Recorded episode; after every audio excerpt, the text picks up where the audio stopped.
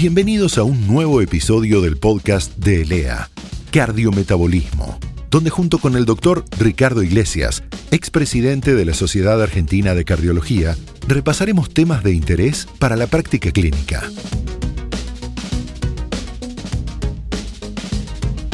Hola, nuevamente con ustedes para compartir eh, unos minutos, unos poquitos minutos de estos temas que a mí en lo personal me apasiona, que son las enfermedades cardiovasculares. Y hoy específicamente vamos a hablar de la hipertensión arterial.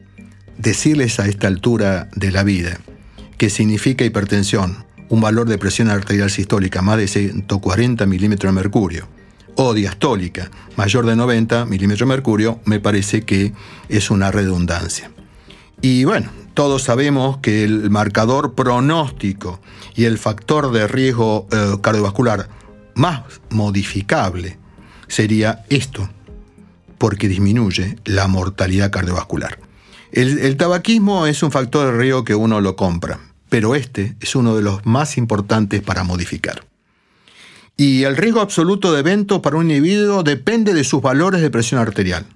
Mayor presión, mayor riesgo. Esto es indudable.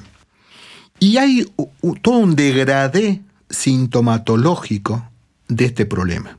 Aquel paciente totalmente asintomático que ya tiene una etapa prehipertensiva con disfunción endotelial, cuando ya está la presión arterial elevada, que hay enfermedad de los órganos blancos, proteinuria del riñón, hipertrofia ventricular en un eco, en un electro, en el músculo cardíaco obviamente, o la retinopatía hipertensiva. Y ahí empiezan los síntomas, desde la arritmia cardíaca, fibrilación auricular, la insuficiencia renal inicial, la caída del clínex, obviamente, la enfermedad coronaria, la disfunción diastólica del ventrículo, la demencia, los accidentes vasculares cerebrales transitorios o definitivos. Y este es el punto que muchas veces nos llega al infarto, a la muerte o al trasplante renal o a la diálisis como elemento final de esta historia. Realmente eh, les quiero contar que eh, es muy frecuente eh, los accidentes vasculares en los hipertensos, es el riesgo mayor que da la hipertensión arterial. Dentro de los factores de riesgo que atacan el cerebro, el primero es la hipertensión arterial, que genera casi tres veces más ACV globales comparado a aquellos que no tienen hipertensión.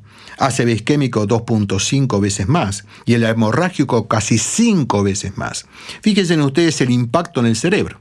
En el corazón es menor, en el corazón el principal factor de riesgo que lastima es el colesterol, es la dislipidemia. Pero en el cerebro, el que más daña de todos los factores de riesgo cardiovasculares es la hipertensión arterial. Por arriba de los 50 años, el aumento de la presión lleva directamente al desarrollo de enfermedad coronaria. La asociación es fuertísima y es la segunda causa de insuficiencia renal y la llegada a diálisis. La primera la diabetes, la segunda la hipertensión. Y lamentablemente la mayoría de los hipertensos son diabéticos y viceversa. Esta asociación es nefasta en el deterioro del clearance y la llegada a la diálisis. ¿Cuántos argentinos por arriba de 18 años presentan hipertensión arterial? Estas cifras por arriba de 140 90 el Ministerio de Salud de la Nación eh, documentó que es aproximadamente el 33%. Uno de cada tres argentinos por arriba de 18 años es hipertenso. Y la mitad no sabe que es hipertenso. Y las que lo saben, la mitad no está medicado. Y la mitad de los que están medicados no está controlada la presión. Fíjense en el contexto de la presión arterial, que la gente lo conoce, la gente se toma la presión, conoce los riesgos, pero lamentablemente o hay inercia médica o falta de adición de los pacientes para que esto sea un objetivo a cumplir. Bajar la presión arterial para bajar todos los eventos cardiovasculares. Y dentro de estos temas todavía hay problemas, hay problemas. Y hay lo que yo llamo, y es el título de esta charla, preguntas incómodas. Preguntas que no tenemos una respuesta desde la medicina basada en la evidencia y tenemos que ir a la medicina basada en la experiencia. ¿Qué valor tenemos como objetivo terapéutico? ¿130-80 o 140-90? Montones de controversias en este punto. ¿Tiene valor pronóstico la presión limítrofe? Esa presión que, bueno, es un poquito, bueno, baje un poquito la sal, baje un poquito de peso. ¿Tiene valor pronóstico? Tenemos que ir a buscar aterosclerosis subclínica en un hipertenso totalmente asintomático. Hay que ir a buscarla. Y otra pregunta muy vigente en el último año. ¿Cuándo tomar la medicación? ¿A la mañana o a la noche? Y esto me parece que son las preguntas que hoy todavía no tenemos una absoluta respuesta. Yo voy a tratar de dar mi opinión de lo que yo hago, que no significa que sea la verdad, pero es un camino que hay que tomar, porque la gente no puede esperar que aparezcan los estudios clínicos. A veces uno tiene que tomar decisiones basado en la evidencia y fundamentalmente en la experiencia. Y yo creo que la presión que tenemos que llegar es 130-80. ¿Y por qué digo esto? Digo esto porque prehistóricamente el hombre tenía 110-70. Las pocas sociedades, Samoa, Nigeria, que viven fundamentalmente en comunidades nómades, tiene 110-70. La actual en el mundo es 140-80. El colesterol de esas poblaciones, y en el hombre prehistórico era de 122, hoy la media es de 228. El índice masa era de 22, hoy tenemos 27. Y otros temas que, por ejemplo, van más allá de lo cardiovascular. La densidad ósea en las mujeres en la actualidad, lo que se pierde, el porcentaje de pérdida eh, anual es del 1.2%, cuando la mujer prehistórica o en estas tribus era del 0.6%. Evidentemente, hay todas unas circunstancias que a mi entender es eh, distinta que se ha modificado.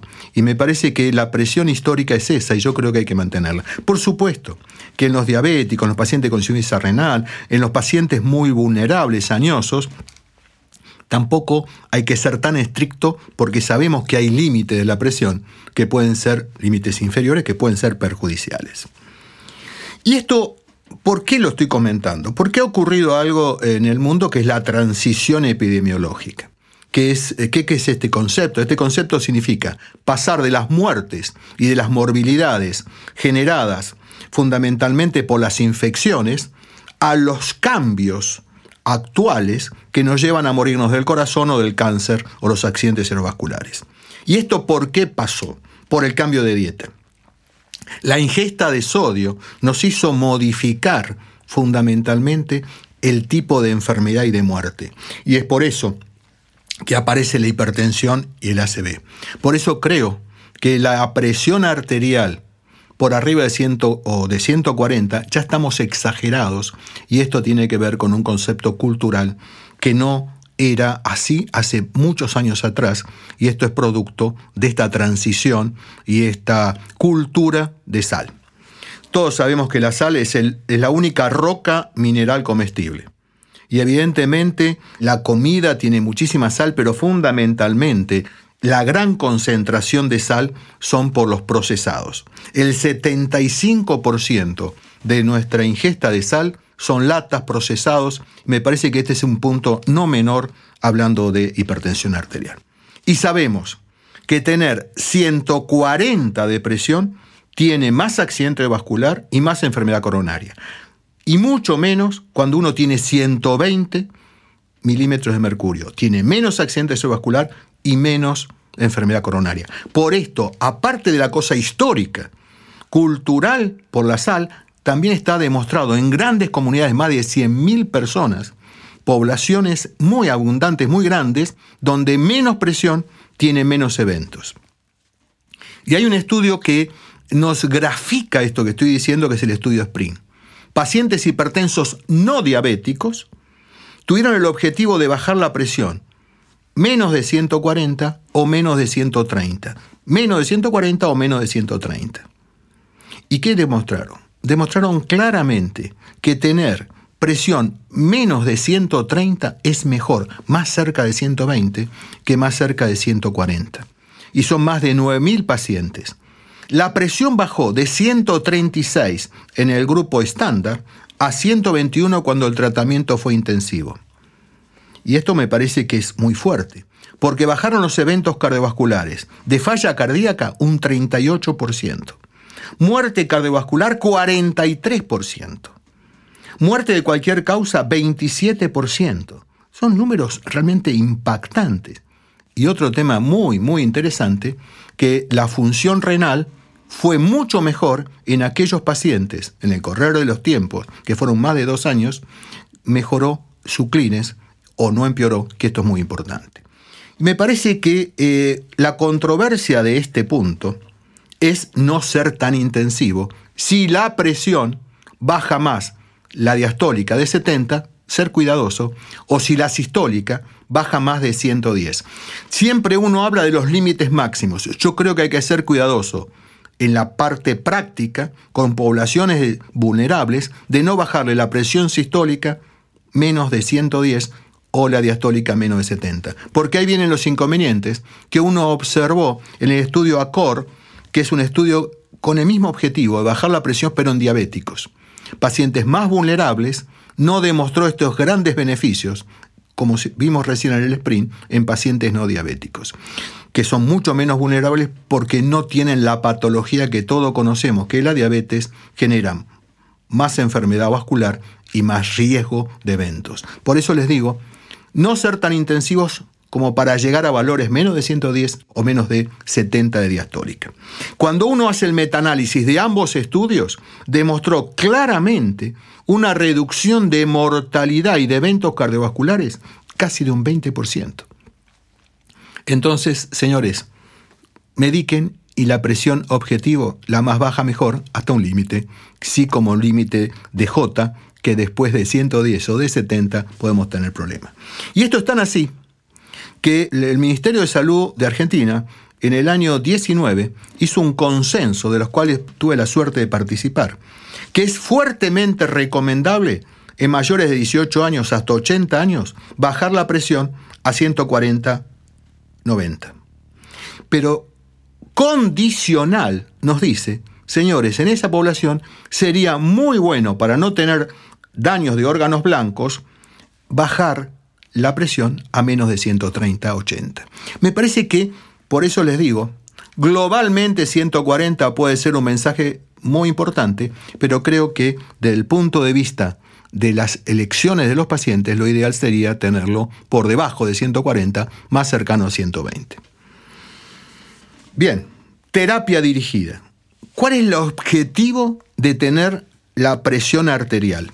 ¿Qué le podemos recomendar a los pacientes? Lo que yo le decía recién. Un paciente de 80 años, y es preferible por ahí con este criterio de obstrucciones que pueden tener por la edad en la carótida o en el riñón, la presión mantenerla más cerca de 140-150. Y en el resto de los pacientes, tratar, tratar de tenerla más cerca de 130. Repito, creo que los pacientes vulnerables, entre ellos incluyo los diabéticos, no ser tan estricto con el tratamiento. Otra pregunta, ¿qué hacemos con aquel que tiene 130-139? No está en hipertensión teóricamente con el viejo criterio o tiene diastólica de 85-90. Señores, ese grupo de pacientes tiene riesgo. Eso se llama hipertensión limítrofe. Aquellos pacientes mayores de 65 años que se encuentran dentro de esos valores, 130 o 139 de sistólica y 85-89, tienen un riesgo de 50% de desarrollar a 4 años hipertensión arterial. ¿Qué significa? Tenemos que estar controlando muy de cerca estas poblaciones con esta, llamaríamos, presión limítrofe, es la palabra exacta para entender este grupo de pacientes, porque nos está diciendo, cuidado. Y otro tema no menor, no menor, es algo que a veces cometemos el error de no utilizar la cifra exacta. En general, 130 o 139, decimos 130 o 140. No es lo mismo. No es lo mismo. Estamos perdiendo de colocar, y lo digo por experiencia, en las historias clínicas de consultorio o de los sanatorios, las décimas, y son muy importantes, porque bajar décimas puede ser importantísimo en un tratamiento. Entonces, otra recomendación, ponga el valor exacto de la presión, inclusive con esos 30, 130, 139. Coloquen el que sea, 137, 138, porque eso es un elemento que muchas veces no lo estamos haciendo. Señores, la tercera pregunta incómoda. ¿Tenemos que buscar aterosclerosis subclínica? Sí, sí. ¿Saben por qué? Porque el riesgo global de los pacientes está dado fundamentalmente por toda la enfermedad global de estos pacientes, por la enfermedad que va más allá, más allá de una cifra tensional. Si estos pacientes tenemos que buscar la aterosclerosis subclínica, porque ya está sufriendo de alguna manera la arteria. ¿Cómo lo podemos hacer? Buscar algo incruento, repetible y sencillo, una un ecodoppler de carótidas o mejor todavía de miembros inferiores por la mayor cantidad de acceso. Y recordar, recordar que en este paciente teóricamente asintomático sin enfermedad vascular, el riesgo no es el número, no es el factor de riesgo, es el riesgo del paciente, de la vulnerabilidad. Y el que parece totalmente asintomático, vaya a buscarle estos puntos. ¿Por qué? Porque uno va a ser más enérgico en estos números de 140 o 130 como objetivo terapéutico final. Yo les doy un ejemplo. Vamos a poner una presión de 180. Si el paciente no tiene nada con carótidas normal, el riesgo de un infarto o de una muerte a un año es menos del 3%. Si este paciente tiene dislipidemia con aumento del colesterol, se va 6% el riesgo anual. En un paciente también con 180 milímetros de mercurio sistólica, pero es fumador, se va 12% el riesgo de evento a un año. Si tiene HDL bajo con 180 de presión, el riesgo se le va al 16%. Si es un hombre, con 180 se va a 24%. Si es diabético, a 33% el riesgo absoluto de desarrollar una enfermedad vascular. Y si tiene más de 60 años, el riesgo es 44%. Vuelvo a insistir en lo que comentamos antes. El riesgo no es el número de la presión, sino la vulnerabilidad. Los que están en riesgo son los pacientes, no es el número de la presión. Por eso, la búsqueda de aterosclerosis subclínica hace un paciente hipertenso más grave que aquel que no tiene aterosclerosis subclínica. Otra gran pregunta, otra molesta pregunta. ¿Cuándo hay que tomar la medicación? Hay que tomarla a la mañana, hay que tomarla a la noche. Esto es una gran controversia y en forma casi tradicional, la costumbre de todo el mundo es tomarla a la mañana. Desayuno, la tomo y seguimos. Y esto realmente no había evidencias si esto era bueno o era malo. Y de alguna manera lo que pasó es que en la actualidad algunos metaanálisis decían que si se tomaba de noche, los pacientes tenían menos eventos. Varios grupos de análisis y metaanálisis han demostrado que esto podría ser así.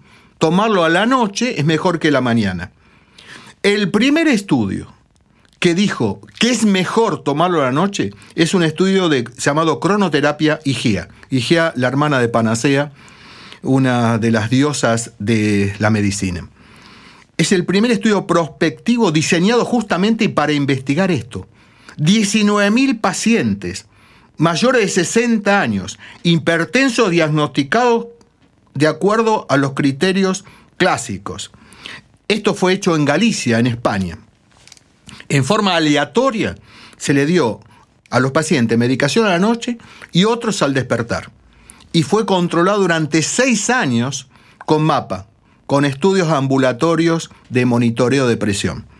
Cuando se compararon los pacientes que tomaron su medicación antes de acostarse con los que lo tomaron al levantarse, se comprobó que el punto final combinado de muerte cardiovascular, infarto, stroke, insuficiencia cardíaca o requerimiento de revascularización, es decir, angioplastia o cirugía, se redujo casi a la mitad, 45%.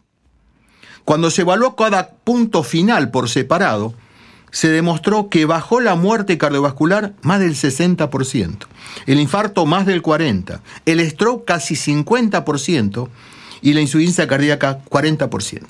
Realmente este fue el primer estudio que dio todo un nuevo concepto y que en este momento se está replanteando en las guías ¿Cuál es la recomendación internacional? Me parece que este es un punto no menor. ¿Y cuál fue el beneficio? ¿Por qué ocurrió esto? Porque los pacientes se hacían mapa en esos seis años. ¿Y saben por qué? Porque bajó la presión del sueño, la presión de la noche, una presión que pasó desapercibida muchas veces.